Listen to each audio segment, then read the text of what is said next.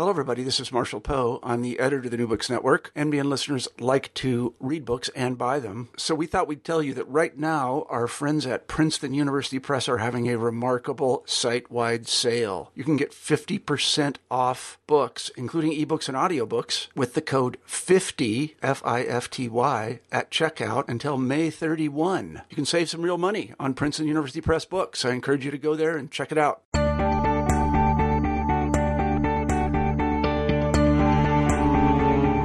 Hi, my name is Tracy Morgan, your host at New Books in Psychoanalysis, and today we will begin our inaugural program or webcast exploring the field of psychoanalysis with psychoanalytic clinicians, authors, hopefully on a weekly basis, surveying the scene.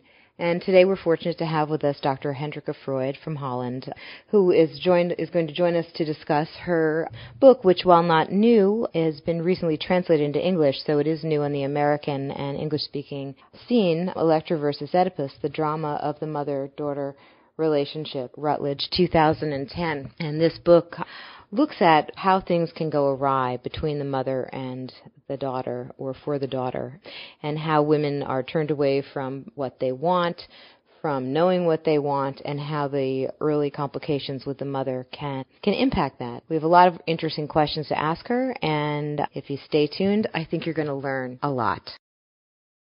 Hi, we're here live with Dr. Hendrika Freud, and um, we're going to be talking to her about her new uh, book, at least her new translation into English, um, a book called Electra versus Oedipus The Drama of the Mother Daughter Relationship. Welcome, Dr. Freud. Thank you. Uh, well, uh, you asked me first to explain uh, why my name is Freud. Well, I think people would like to understand that, yes. Yes, they usually do. And, um, well, there's no direct connection I know of. My uh, family came, my father came from um, Hungary, which is also, of course, the Habsburg monarchy, together with Austria and Serbia and many, many other countries. Mm. So it's sort of the same area. Um, so I don't know any special details, but I worked in a child psychiatry department years ago, and then Anna Freud came to visit, and the professor asked me to present a case. At the end, a child case. At the end, uh, Anna Freud asked, "Oh, um, Miss Freud, uh, we must be related. and I was very young, so I, I resisted it. And I said, well, I don't know. I was once in Chicago and there I saw a very dilapidated garage. And on top of that stood John Freud car repair. That's a very funny story. So you weren't sure you wanted to be uh, related to Anna at the time? No, I sort of resisted that. And then Anna, who was very humoristic, she replied with a slight German accent still, as long as it is repair, it is all right. well, in a way, that's very interesting because she is a, a mother. And um, in your book, you talk about amongst the many uh, issues that you raise, you um, have the idea of a symbiotic illusion uh, between mothers and daughters and uh, what the daughter must do to not get caught in the symbiotic illusion. Would you describe to the audience um, this concept that you have of the uh, symbiotic illusion? Um, yes. Um, daughters have a special problem, which is different from the problems of boys because they are born in a same sex relationship and they identify with their mother during their lifetime and every phase again they have to to follow in their mother's footsteps or identify with her. And for girls this has the consequence that she has a problem uh, disengaging or separating from her mother or finding her own way in life and being an individual.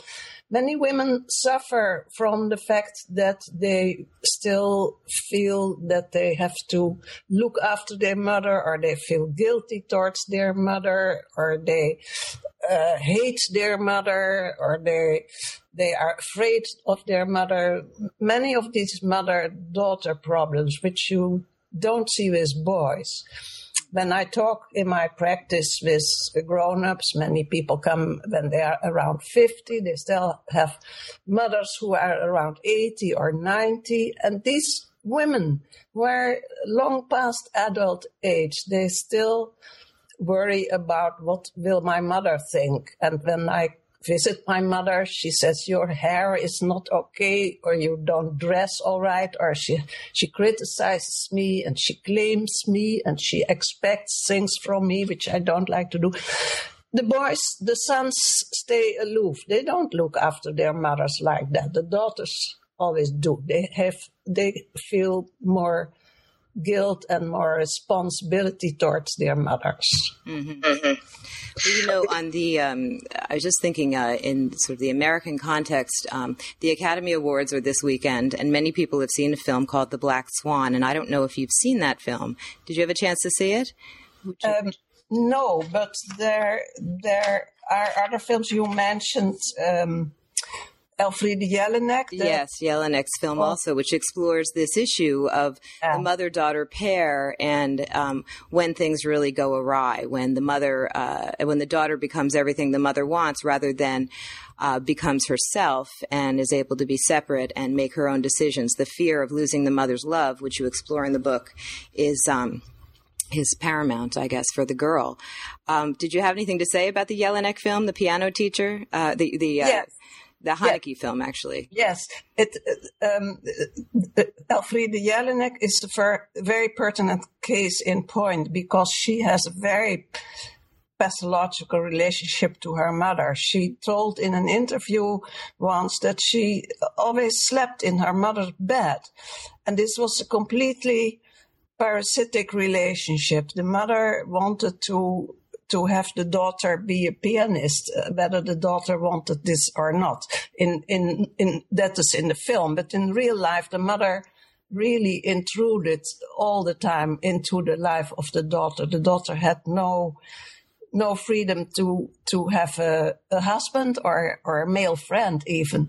And once she had one, she did not live with this male friend. She stayed with her mother. Mm-hmm. And I have a patient who has the same. Uh, uh problem. She has been married for 20 years, but she always went on holiday with her mother, and her husband didn't matter so much to her. She had a much closer, as it were, closer relationship because these relationships aren't close but not intimate. They are quasi intimate. And that's the symbiotic illusion. There is a big illusion there that we two are together, we feel together, we are the same, we love each other. But you don't.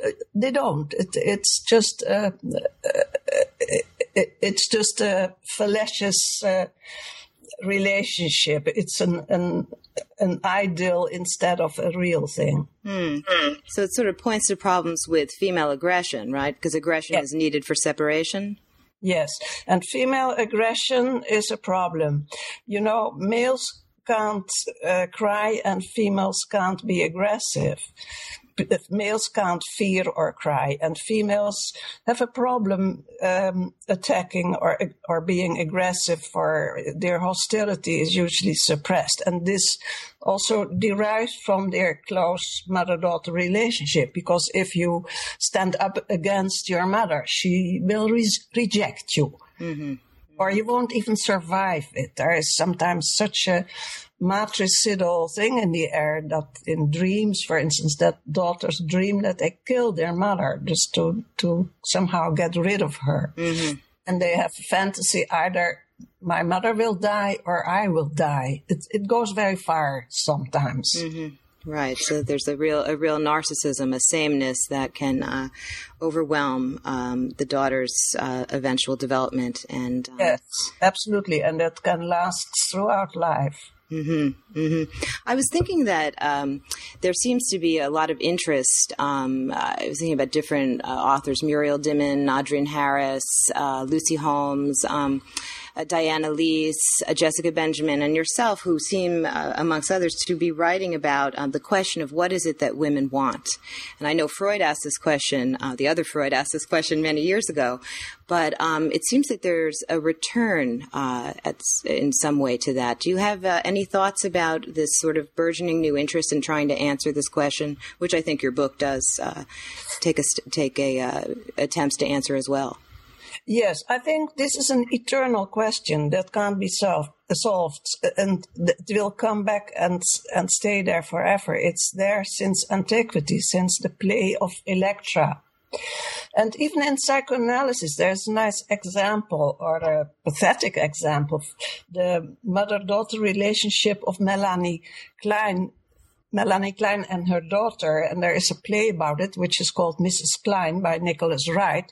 And there was a fierce uh, fight between this mother and daughter. They absolutely hated each other, and and the daughter went to America to be rid of this this mother who was on her neck always. Right. Right. Right. But what is what is it? I mean, in, in, the book you have a chapter. What does woman want? I mean, what would you say? How would you answer that? Um, ah, well, my shortest answer would be that she wants a woman with a penis. That's yes, uh, because she longs for maternal love. Right. And men often don't satisfy this longing mm-hmm. because they uh, often are not so much tender as inclined to have sexual intercourse, which the woman often doesn't like as much as being stroked and, and being tendered together. And well, after childbirth, especially, many women resist sex somehow and they they're eternally looking for their mothers and the beginning of their life and maternal love. That's what they're looking for. I have at the moment an analytical patient and when she came in it's a difficult patient because her mother is a sort of uh, a semi autistic person when this patient came in, she suffered from what she called a fear of being a lesbian. And at the first session, I knew that it had nothing to do with being a lesbian.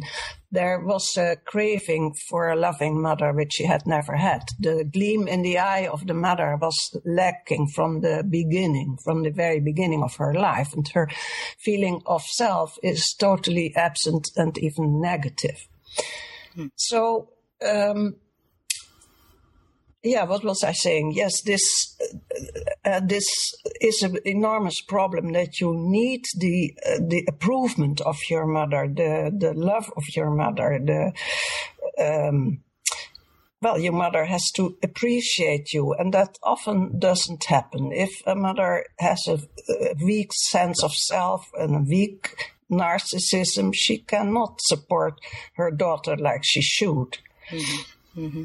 So I was thinking about in uh, in the clinical um, encounter, how many women come um, into our offices and say, "He's so disappointing." He doesn't understand. He doesn't get this. He's not connected to me. He's not with me. He doesn't really feel uh, my feelings with me, and how disappointing um, often uh, women find men. So that really does reach back to your comment about women looking for a woman um, with a penis. Uh, uh, often often enough.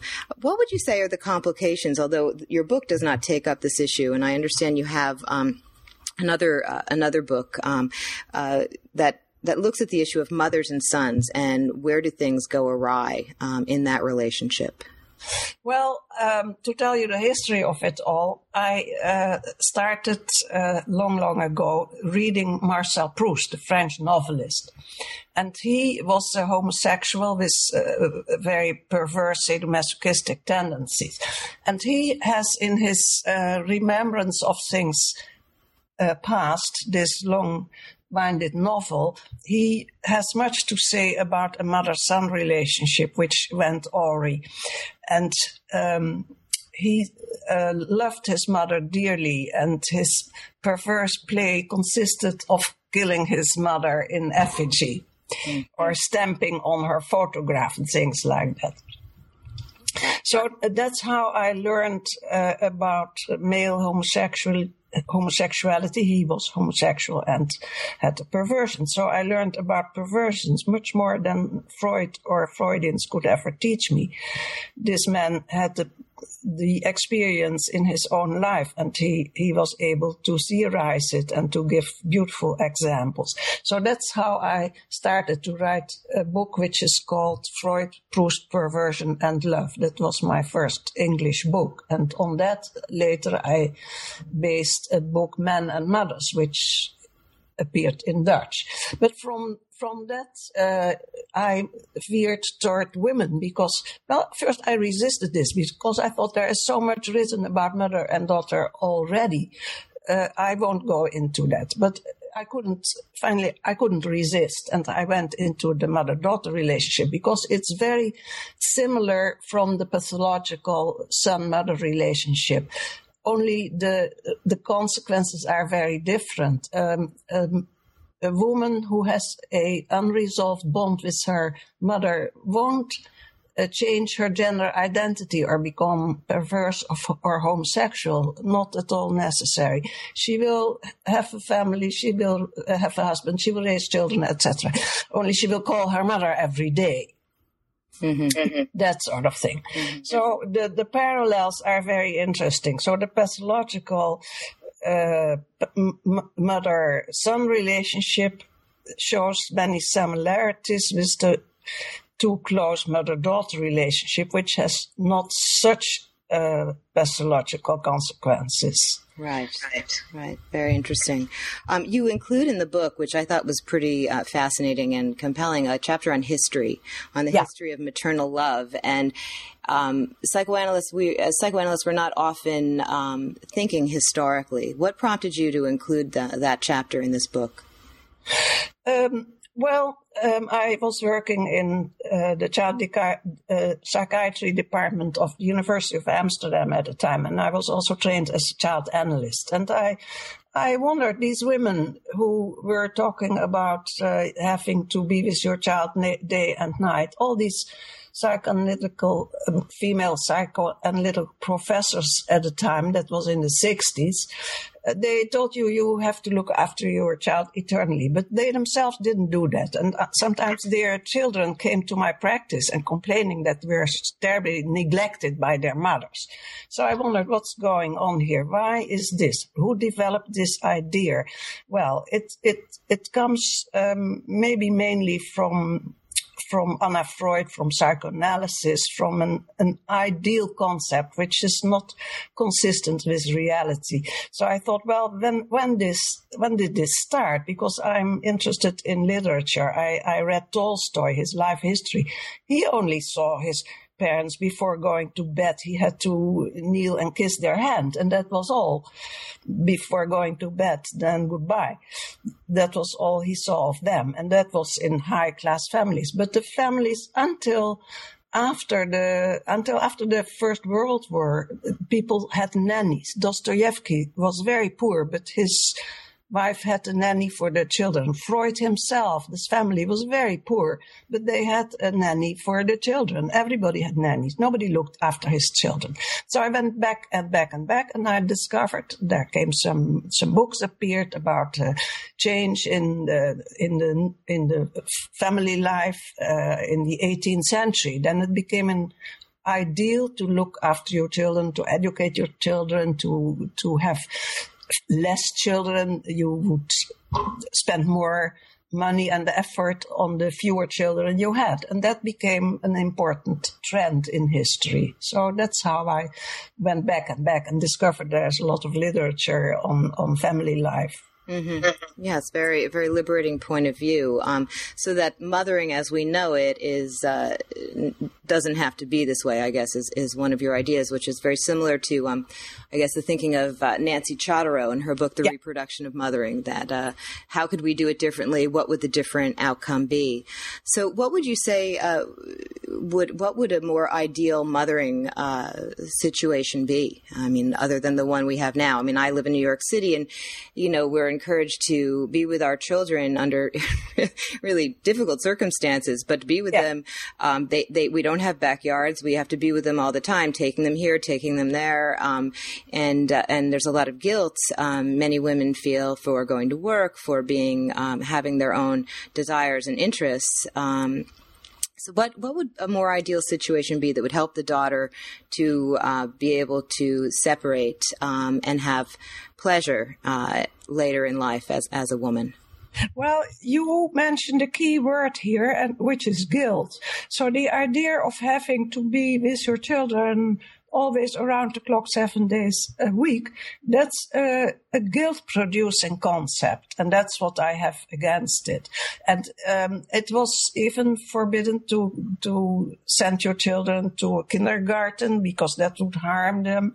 I think it isn't harmful unless the home situation is already um, a problematic one. And even then it could help not to be with your mother eternally. These young mothers are very often depressed and, and very hopelessly alone in their apartment without relatives, without extended families. People are very not, uh, isolated nowadays. And um, and then women uh, develop and they, they want to work. So you you can combine everything, but it's very hard. And I think it's a good idea to to have to have help and you can pay for it and to have a kindergarten a few days and if you can afford to to have that sort of help and i think it's also a good idea if if the father takes part because children often lack an idea who the father is, what he is doing, what his job is. He is away from home often and too much, I think. And in general, pathology is, is often connected with absent and distant fathers. Mm-hmm. They, they don't take part in the upbringing. They take it easy. They think, oh, let mother and child solve their problems together. I, I read the paper or I go to the to the cafeteria and drink a beer. I, I don't care.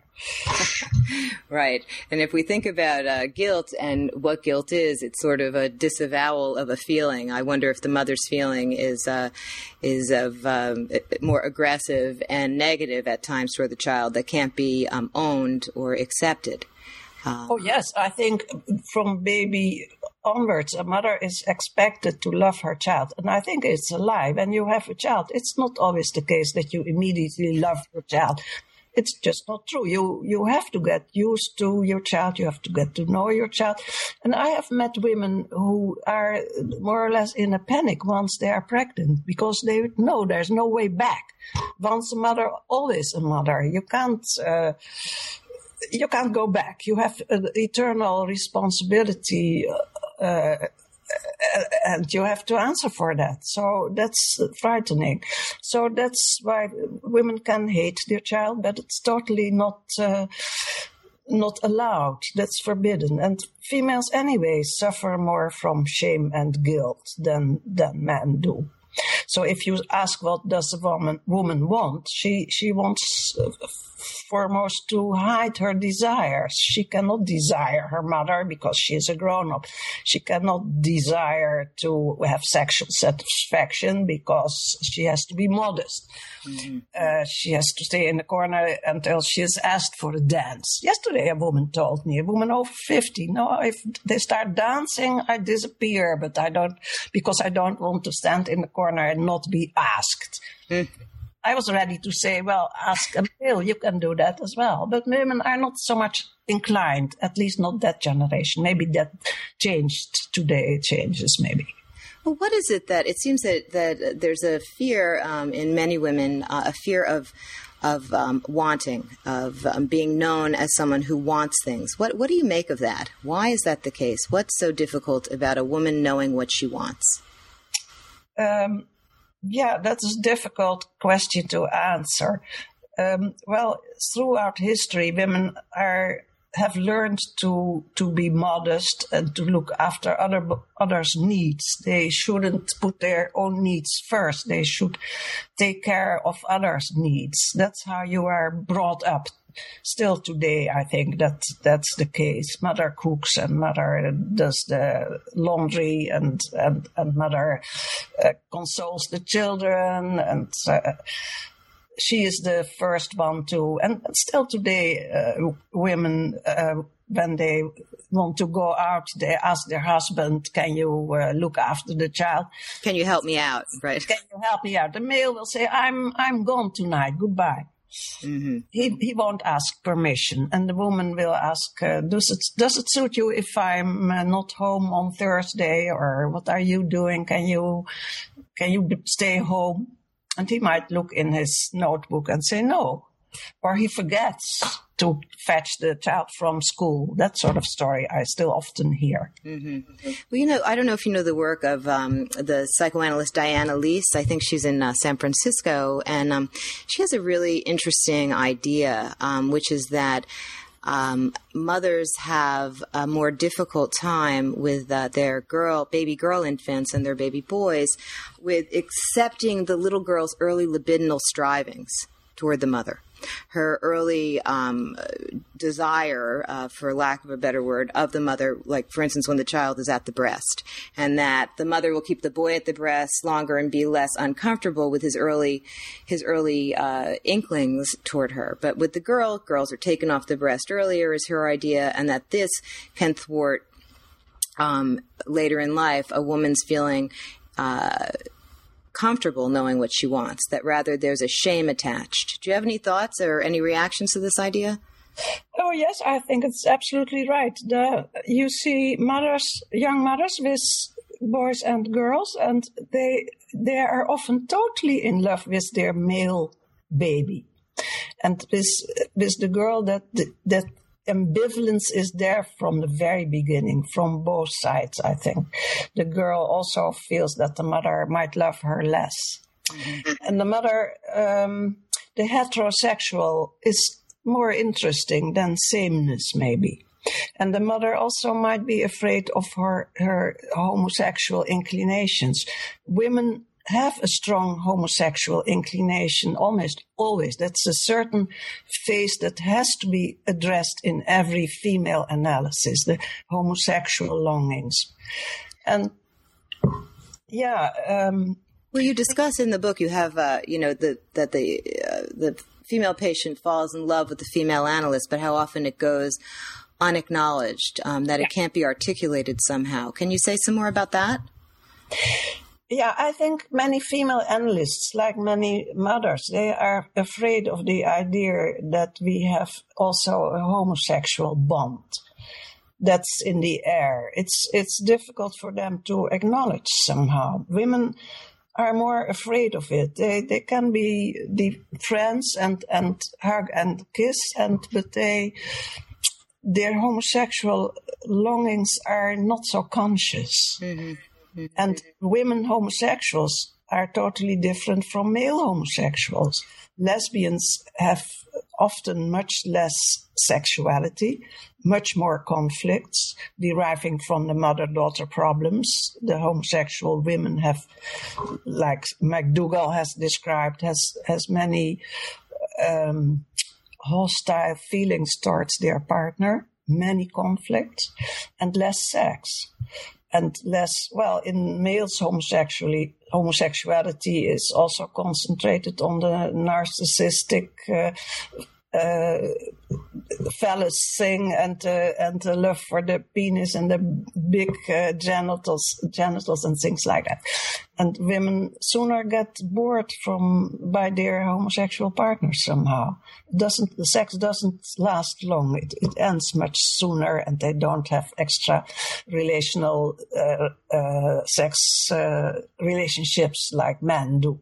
Mm-hmm. it's different you also make a very interesting argument um, in uh, the book, and you know, just full disclosure, I uh, have written a review of this book, which just was published yesterday. Actually, it just came out. It's sort of funny to see it in print and know I was going to be interviewing you. Um, but um, when I, you know, was working with the editor um, on the review, um, he found it really um, compelling, as did I, um, that the relationship that a girl has to her own genital pleasure to a little girl knowing what her clitor where her clitoris is what her clitoris is what is it about what is its purpose um, and the relationship um, between knowing later in life what one wants uh, i think that's a very provocative idea it seemed um, to me like absolute common sense and yet it's an idea that uh, also struck me as, as brand new. Um, is oh. it, it, is that a reaction you've gotten that this is a very sort of a very new and in a way groundbreaking idea and understanding of the relationship between desire and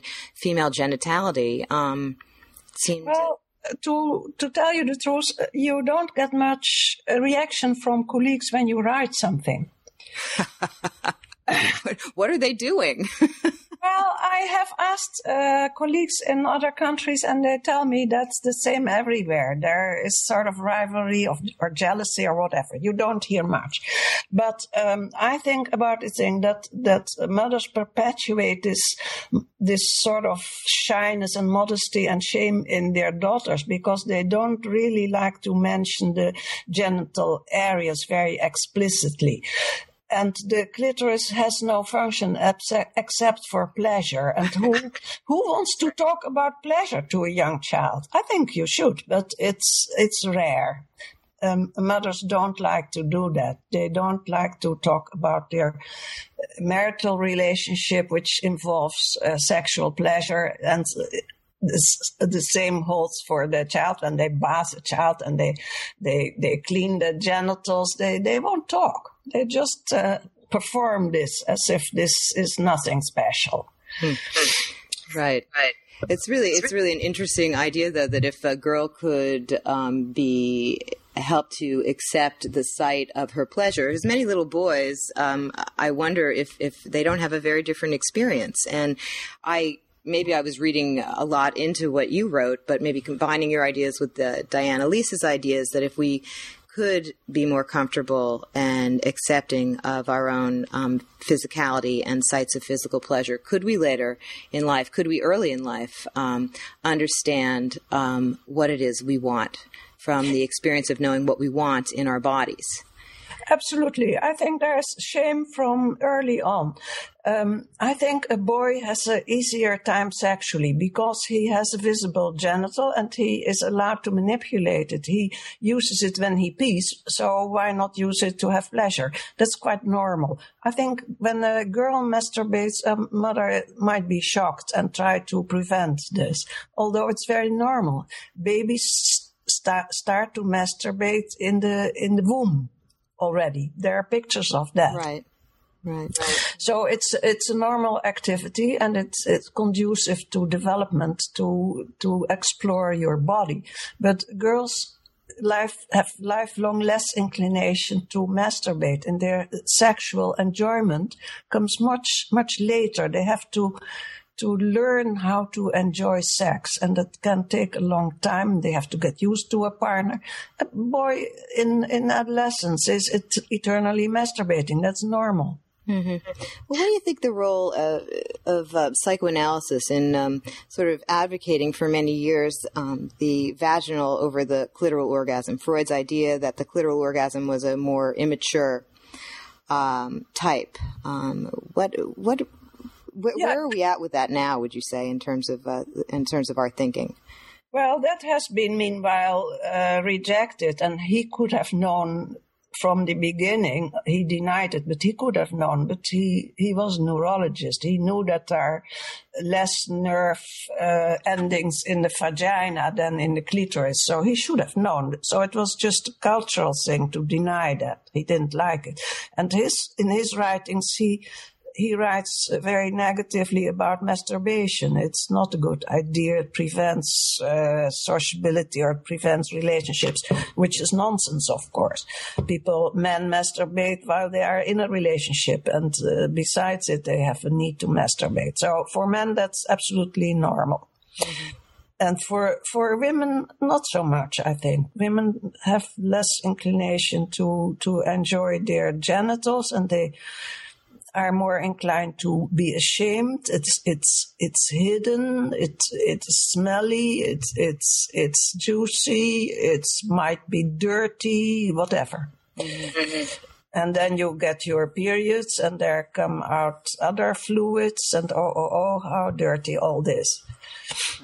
We should be careful not to not to touch and not to desire because that's. Uh, connected with anal fears. With, excuse me? That's somehow connected with fears of anal pleasure. Ah. Dirt.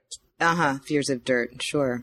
I'm a, I'm a dirty, dirty uh, uh, creature. Right. Little girls have to work very hard to um, to prove and to remain clean. Right. There's a lot of pressure um, for the girl to be clean, and the boy he can be dirty. Uh, yeah, and girls are clean much earlier, so they don't have this pleasure of soiling soiling themselves very long. They are clean about two, two and a half, and boys can be until four years old. It's normal mm-hmm.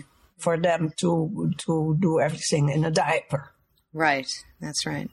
Listen, I was wondering, tell, could you tell us a little bit about your your training and uh, your sort of ba- your psychoanalytic training and how you came to develop um, your ideas? What schools of thought have you been most influenced by? Um, well, I was trained uh, in Amsterdam as an adult analyst, and that was in the when was that? In the early 60s and then uh, came the anna the hampstead clinic which is now called the anna freud clinic. These uh, co-workers of anna freud came to to leiden to, to teach us every weekend about child analysis. So i became a child child analyst. But then at that time the ideas of the freudians were very limited. In holland and in england there was no transference in child analysis and even the transference in adults was was regarded as something that uh, uh, should go away. It was not really addressed, let alone the countertransference. It hardly existed, and uh, the school of M- Melanie Klein was totally ignored. It was almost forbidden to talk about it. So after this training with uh, the people from the Anna Freud clinic, the Hampstead at the time, uh, which was a very good training. They were wonderful people, and they were the only people in the world who were full time child analysts. And we do these trainings always besides our daily work, but they were there in that Hampstead clinic the whole the whole day and took their analysis in London and worked in, in the clinic with children. So they were full-time analysts.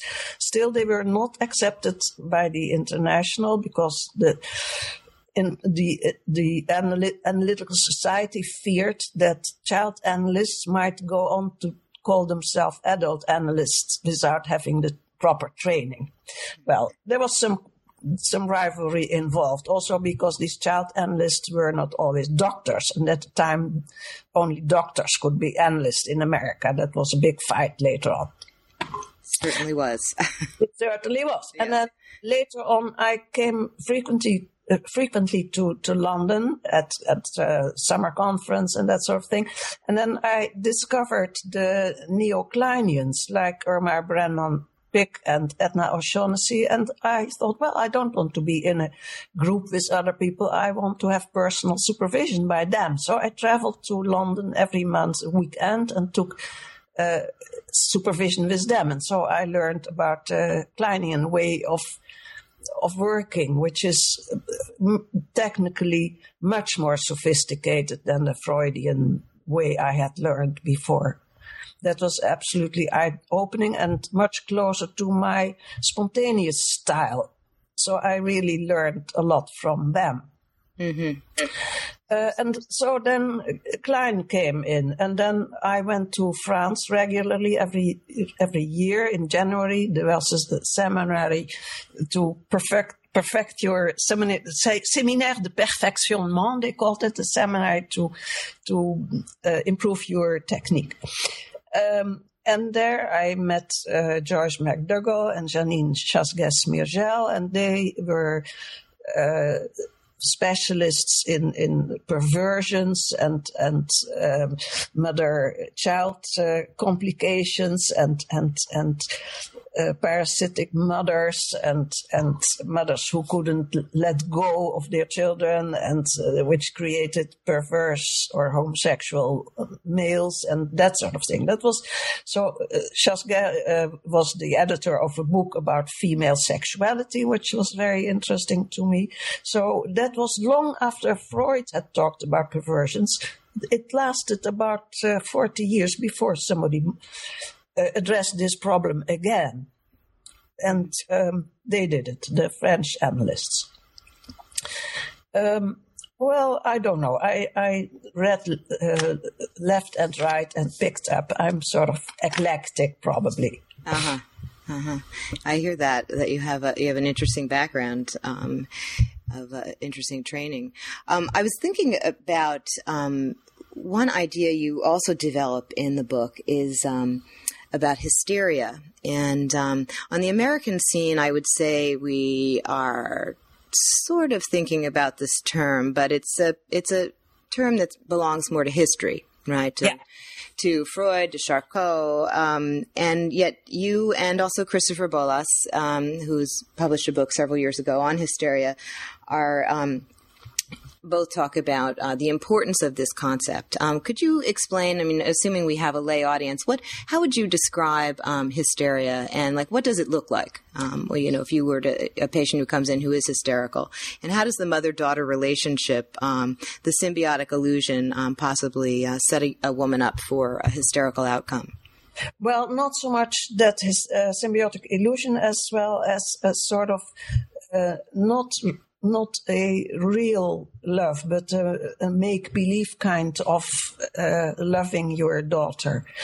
Uh, and an unsatisfactory mother daughter relationship uh, in, in, in many ways. And it, it hysteria is, has been uh, taken out of the uh, DSM. And uh, now it became later histrionic personality I think. But um, it's not the same as in Freud's day because nowadays um, people know that if you can't see or can't walk or can't talk, then then you are hysteric. So it's too obvious. The the thing moves to to to other symptoms that are le- less obvious, and um, hysteria has basically, as far as my experience goes, it has to do with a lack of self-esteem, which makes you behave as if you are lovable and as if you have a woman with a male analyst, she will fall in love with him. And, and if he is not very professional, he will respond to that instead of taking up the narcissistic problem. Hysteria is a narcissistic problem. I want to be loved. And how can I be loved? Well, I have to behave as if I love you. Then will you, you will love me. Mm. So you have to, in, in analysis, you have to go to a much deeper level than the grown up genital love. That's not the idea. It's, it's much more in a primitive oral layer, I would say um, a, a, Londoner, Eric Brenman, has written on hysteria an article which is beautiful. So maybe the the disease which they call uh, people who, who can't function anymore, they are too tired to, to walk and to to to work. Uh, how do you call that? That's uh, chronic fatigue or something like yeah, that. Chronic fatigue. That mm-hmm. that might be connected to hysteria because hysteria takes on different guises in different historical periods. Sure. Do you know? Do you know the work of um, Elaine Showalter, who wrote a? She's a, a literature yeah. professor at Princeton who wrote a book called His, Hystories. I think it's H Y S T O R I E S, and she claims yeah. chronic fatigue as a hysterical. Um, yeah. Yes, she's a very smart author. I read her. yeah. I think that's a, a good idea. Yeah yeah, yeah. She's um, yeah. she really had um, she really you know said we have contemporary forms of hysteria, and um, here's what they look like. Uh, multiple personality uh, disorder, for instance, is a, another um, uh, sort of idea that actually is bigger, I think, on the American scene. That there's uh, certain schools of psychoanalysis that are really interested in dissociative identity disorder or multiple personality uh, multiple personalities. Um, do you have any thoughts about um, the emergence of uh, of that um, idea of the multiple, multiple personality? Well, I, I read the the Sybil case. Of course, that's very very well, famous. Yes, we've all seen the movie and been like ruined by it. Yes, read the book and seen the movie, and well, I don't know. I, I never met a patient like that, but people, uh, uh, especially women, can be very theatrical or or as if or or histrionics in their in their appearance. Um, Kaplan wrote about that, didn't she? Mm-hmm. Uh, what's her name? Uh, Helen Kaplan. The oh, I don't think I know her. Mm-mm. Yeah, she wrote an enormous uh, book, uh, 600 pages or so, about the different guises of womanhood. Uh-huh. Uh-huh. And femininity, this how it disguises itself. But the masquerade, like in the Joan Riviere sense, or uh... yeah, yeah, the masquerade of mas- of femininity. Mm-hmm. And um, yeah, women have this um, craving to be loved and liked. They're maybe more unsure of themselves, lack more often self-esteem than than boys, and they take all sorts of. You see it in little girls already, how they can be uh, uh, sort of acting histrionically, and and you don't. It's it's sort of a false picture they put up about themselves of, of right. themselves. Right.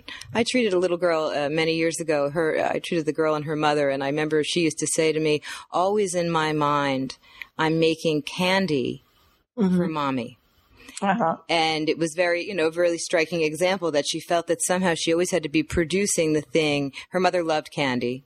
she was ate candy all the time, and she was always producing in her mind candy uh, for mommy, all different colors, all different shapes and sizes. But she wanted to be able to feed um, her mother so as to guarantee that she would be fed. Yeah. You know, yeah, that, that's that's a pathetic thing. That sounds like a parasitic relationship. Yes, I think it, it, was a very uh, parasitic relationship. Um, what I was thinking about um, as I, I read your book, and I was thinking, you know, we we see, or I think that many more women are diagnosed with a borderline personality disorder than are men, and I often, you know, think of that the the borderline dis, uh, diagnosis as being close in some ways to the hysterical um, diagnosis in the way that you're um, using it. Am I am I off on that, or could you say something about that? The comparison between those two diagnoses. Yeah, I think they're close together, can even go together because they're both uh, something went wrong in in the early stages of child development, where the self-esteem is built up and and where you really have a, a close bond with with your parents, and if that goes awry, you might develop a borderline syndrome, and uh, attachment is not right, and you don't feel loved, and you are not. Uh, treated in a in a consistent way. Uh, you do your best to, to please the other person. That's all somehow connected. Mm-hmm. In the first few years, this self esteem has to develop or it doesn't. Right. Right. Right. Right. How does the little girl, um, I think you also make this argument throughout throughout the book. Um, the little girl does not have what she eventually comes to know the mother wants, the penis. Um, yes, that maybe is a is a very French idea, which has been developed by Lacan, who is very much on the side of the importance of the phallus and the lack of it. Mm-hmm. And that phallus is not the same as penis, but it's the idea that you, you have it or it is lacking. Mm-hmm. And, um, well, it, it might be true that a mother is very proud of the fact that she doesn't have a penis, but she has produced one, which is the fact if she gives birth to a son. And maybe that makes her more in love with her son than with her daughter. And it's, well, we talked about that before. Right, right, right. How can the little girl, it's really, it's, a, it's, it's, uh, as I read your book, I began to think how, what makes a different outcome possible if the little girl, um, and the little boy both, um, are, um, if you follow Chodorow, they're both little girls, and then the little boy becomes uh, has to separate from the mother and becomes a little boy.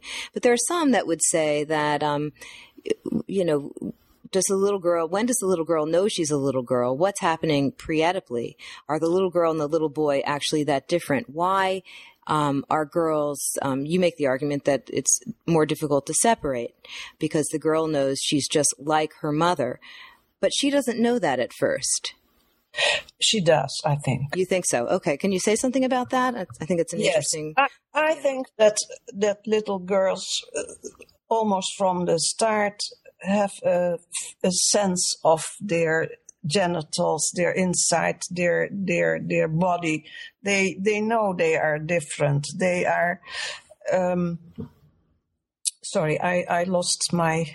Well, they they know that not so much that they're different, but that they're the same. Is that is they're the same as as their mothers, mm-hmm. and they. Um, they, if you see little children in kindergarten, they as they're enormously fascinated by the sexual difference. They run after each other to the toilet to see each, each other's bottoms. It's fascinating. Mm-hmm. And, uh, and that's our children uh, under two almost. And, and from then on, they one and a half year old, they, they absolutely see and know and acknowledge difference, explore with their fingers in their vagina. It's, it's, that's, that's absolutely a fact, I think. Uh, what else did you ask? I forgot. Well, I was. I guess I'm thinking about more the pre-Oedipal than the Oedipal, like the early, the pre-verbal, uh, pre-verbal you, life for the little girl at, yeah. with with her mother, and yeah. the idea that you know there's no if, if, there's no following Lacan, we need language to have difference and the recognition yeah. of difference. So before language, what's going on between the little girl and the mother and the little boy and the mother before the, the that infant knows um, that that she is. Uh, is genitally the same. I mean, what? How? How do do you how do you agree with that idea? Is that a, do you have a different way of thinking? When does the little girl know she's a little girl, and what's the impact of the pre-Oedipal situation um, for her? I think the mother sees a mirror in a daughter. She reflects on the daughter. She reacts to the daughter differently. And that is not a conscious thing the daughter experiences, but it must have an impact. Because if you think of the, how the gender is created, if you think your child is a, is a son and it turns out to be a daughter or vice versa, the gender is destroyed. It will never be right again unless it's discovered very early. After two years, it's already too late. So there is an unconscious acknowledgement of I am a boy, I am a girl. And uh, you mention, yeah, uh, authors like Stoller, for instance, who mm-hmm. says that everybody starts as a little girl, whereas Freud said everybody starts as a little, little boy. boy right? Opposite idea. But I think a boy might not start as a little girl, but he does still miss the paternal uh, image and the uh, paternal identification object. So he has to acquire that. And that's why boys in, in, in their latency school age, they hate girls because they are so afraid to become a girl. They have to distance themselves from the female identity and, and to become a boy, they have to do that. But I think the, the child, uh, the mother addresses the boy differently and he, he feels that she is fascinated and he is different from her. It's, it's not a conscious concept, but it, it it's, yeah, in in in in a very primitive form, I I assume it is there. Well, I think uh, right. You're talking about unconscious uh, communication, which um, yeah, you know, which is very important. Think of falling in love.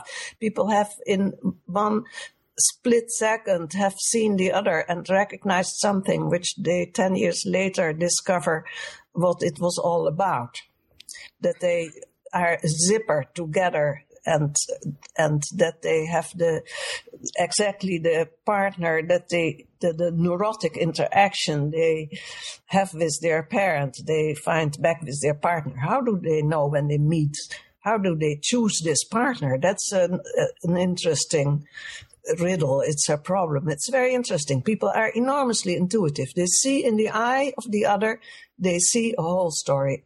That's my idea.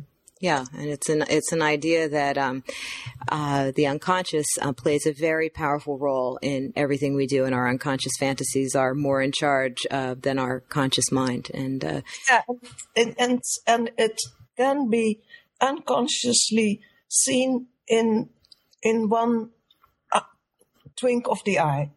You look the other in the eye, and unconsciously, unknowingly, you might have an idea who you have before you. Right. This secret. It's a riddle. It's interesting, I think. Yeah. That's that's right, and I think that uh, that people who have fallen in love uh, only to find out they've fallen in love with uh, with uh, their critical and rejecting mother um, really yeah. really will resonate with uh, with with that with that idea. Absolutely. Well, this is an interesting subject again because women often choose a man who is similar to their mother. Because when a woman comes into my consulting room and she starts complaining about her husband for half an hour, then I say, okay, that's your husband. Now tell me, uh, what was your mother like? And then you get the same story. Yeah, that's right. That's right. Well, she wants a she wants a woman a woman with a penis. She got her mother with a with a penis, and it's a, back there again. What she misses in her mother, she looks for in her husband, and she won't get it. And he doesn't have it to give. That's doesn't right. have to give. It's a powerful repetition. So yeah. we're we're just about out, uh, coming to the end yeah. of our hour. Is there um, is there has there been anything that uh, that I haven't raised that you'd like to um, to talk about? I mean, you have a listening audience here, and um, you know, psychoanalysts aren't always on the air um, talking, uh, you know, about about our ideas. So, is there uh, are there other things that you wanted to raise about um, your your thinking of late, not even necessarily related to the book? Um, well, I think this is it. I've mentioned some points already that you didn't ask, and I think, well, I might have other ideas, but at the moment, I think this uh, this will do. Okay. I hope you're satisfied. All right. Well, listen, I want to thank you very much. We've had uh, Dr. Hendrika Freud here with us um, in the inaugural um, program of new books in psychoanalysis, and we want to thank her very much uh, for joining us today um, and uh, say goodbye for now. Okay. Bye bye. Bye.